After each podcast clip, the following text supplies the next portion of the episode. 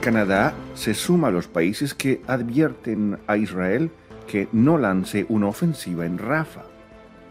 En Montreal, una campaña contra los falsos abogados de inmigración busca proteger a los recién llegados.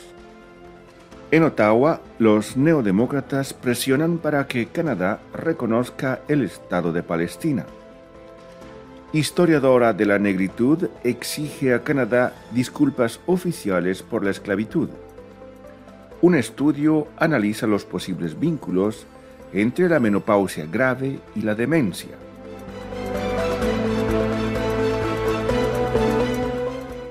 Bienvenidos a la actualidad canadiense en diez minutos en esta tercera semana de febrero de dos mil veinticuatro. En nombre de Radio Canadá Internacional va un cordial saludo. Desde Montreal, Rufo Valencia les da la bienvenida.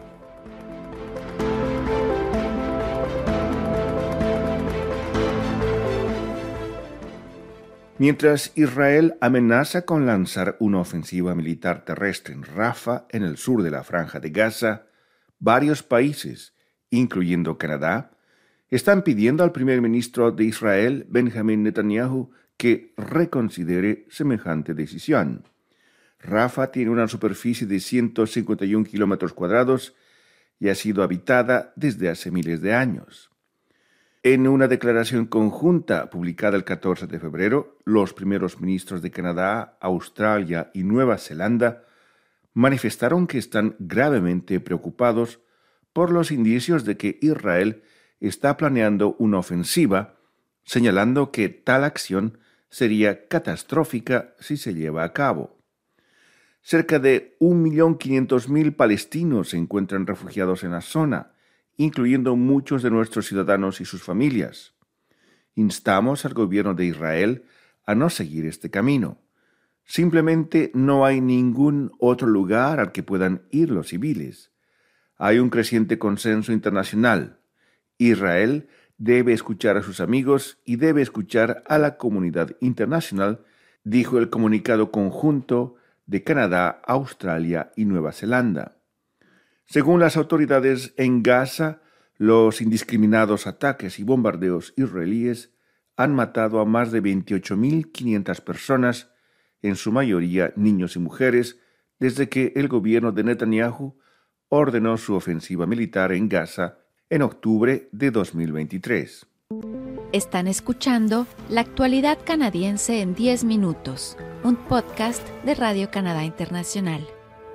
Muchas personas que recién llegan a Canadá a menudo recurren a abogados para que les ayuden a navegar por el sistema de inmigración del país. En Montreal, cada vez más personas se están haciendo pasar por abogados de inmigración para aprovecharse de los inmigrantes y refugiados, lo que puede causar serios problemas. El Colegio de Abogados de Montreal lanzó una campaña que busca sensibilizar sobre los riesgos y ayudar a evitar que los recién llegados caigan en una trampa. Esta campaña incluye enlaces para verificar las credenciales de un abogado e información sobre dónde presentar quejas. Los expertos dijeron que cualquier persona que busque ayuda con su caso de inmigración debe estar atenta a las señales de alerta, como las promesas de un proceso rápido y sencillo, o reuniones celebradas en restaurantes de comida rápida y cafeterías en lugar de las oficinas de un abogado. Los consultores en inmigración tienen una licencia para ejercer emitida por el Colegio de Consultores en Inmigración y Ciudadanía, organismo que también tiene un registro disponible en Internet. En el Parlamento canadiense, los diputados neodemócratas están pidiendo al gobierno liberal de Justin Trudeau que Canadá reconozca oficialmente a Palestina como Estado, destacando que tal medida ayudaría a promover la paz en Medio Oriente.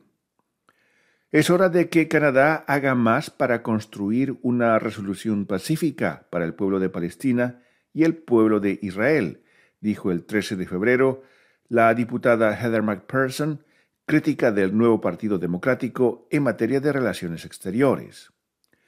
Durante décadas, el gobierno canadiense ha respaldado la eventual creación de un país palestino que exista en paz junto a Israel, la esencia de lo que se conoce como la solución de dos estados.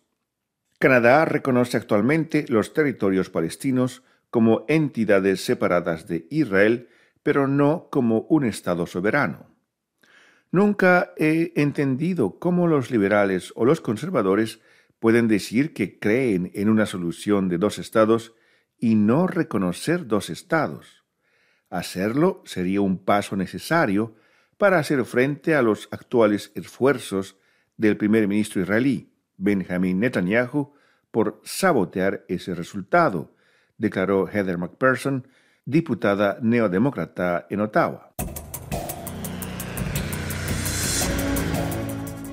Elise Harding-Davis, historiadora y autora del condado de Essex en la provincia de Ontario, está exigiendo al gobierno canadiense, a través de una petición, que se disculpe con las comunidades negras por la esclavitud.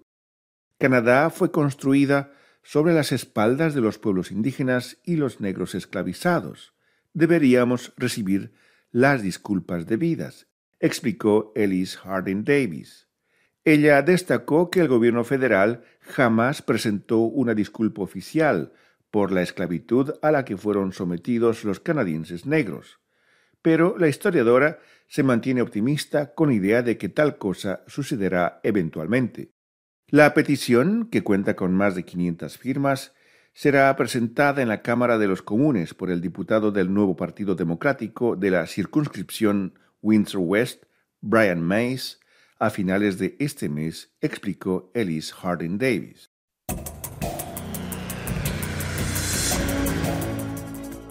Un estudio de la Universidad de Calgary, previsto para la primavera, está investigando si los síntomas menopáusicos graves pueden ser signos precursores de la demencia. El estudio se centra en el cerebro y el envejecimiento, según explicó Zainor Ismail, profesor de psiquiatría, neurología, epidemiología y patología en el Instituto del Cerebro Hotchkiss en Calgary. Su estudio sobre los efectos de la menopausia en el cerebro incluye datos de salud de ochocientas mujeres con una edad promedio de sesenta y cuatro años. Las mujeres que experimentan más síntomas menopáusicos en la mediana edad tienden a mostrar un estado de cognición más deficiente y una mayor gravedad de problemas leves de conducta, se lee en el resumen de la investigación. El investigador descubrió que las mujeres que tomaron terapia con estrógenos durante la menopausia tenían menos síntomas neuropsiquiátricos que aquellas que no lo tomaron. A continuación, nuestra colega Gabriela Guzzi nos da algunos detalles sobre los reportajes de la semana. Bienvenida, Gabriela. Hola, ¿qué tal, Rufo? Un saludo cordial para ti y para nuestra apreciada audiencia. Esta semana les propongo tres reportajes. En el primero, tres mexicanos dan sus perspectivas sobre el posible restablecimiento de visado para los mexicanos que quieran venir a Canadá. Carlos Rojas, del Consejo Migrante, cree que las razones detrás de la medida son comprensibles, pero considera que es necesario que el gobierno canadiense analice igualmente establecer un puente humanitario para ayudar a las personas que realmente necesitan refugio. En el segundo reportaje conversamos con Rafael Palacios, creador de Sankofa Danzafro, una compañía de danza afrocolombiana que se presentará en Montreal del veintiuno al veinticuatro de febrero de la mano de Dance Dance. Palacios aseguró que llegar a estos escenarios les permite seguir escribiendo su historia como afrodescendientes que vienen de Latinoamérica, una región que muchas veces los invisibiliza. Y en el tercer reportaje les contamos la historia de las abuejas, así como la escucha, abuejas. Se trata de un grupo de mujeres chilenas canadienses que se encuentran en Chile aprovechando el verano austral y ante la tragedia generada por los incendios forestales, se unieron para recabar fondos y así comprar artículos de primera necesidad y materiales necesarios para la reconstrucción. Las abuejas, como se bautizaron estas mujeres mezclando las palabras abuelas y abejas, aseguran que han ayudado con sus manos y con el corazón ante la necesidad de la población afectada por los incendios. Marcela Valdivia nos comentó al respecto. Pero también hubo un trabajo en terreno en las zonas siniestradas, con la cual fui con eh, María Teresa Córdoba. Eso era dantesco, era horrible, era ese un infierno horroroso. Fuimos a aportar palas, porque uno no puede, cualquier persona civil, entrar en eso. Entonces nosotros fuimos a aportar material, porque necesitaban material, palas, para poder sacar de los escombros Su, su gente eh, desaparecida. Tú sabes que es uno de los incendios que ha tenido mayor costo en vida, dicen que a nivel mundial. Y así llegamos al final de este segmento. Les agradezco muchísimo por su atención. Será hasta una próxima oportunidad. Muchas gracias, Gabriela. Aquí llegamos al final de la actualidad canadiense en diez minutos, un podcast semanal de Radio Canadá Internacional. Desde Montreal, Canadá, Rufo Valencia les agradece por su atención y será hasta la próxima semana.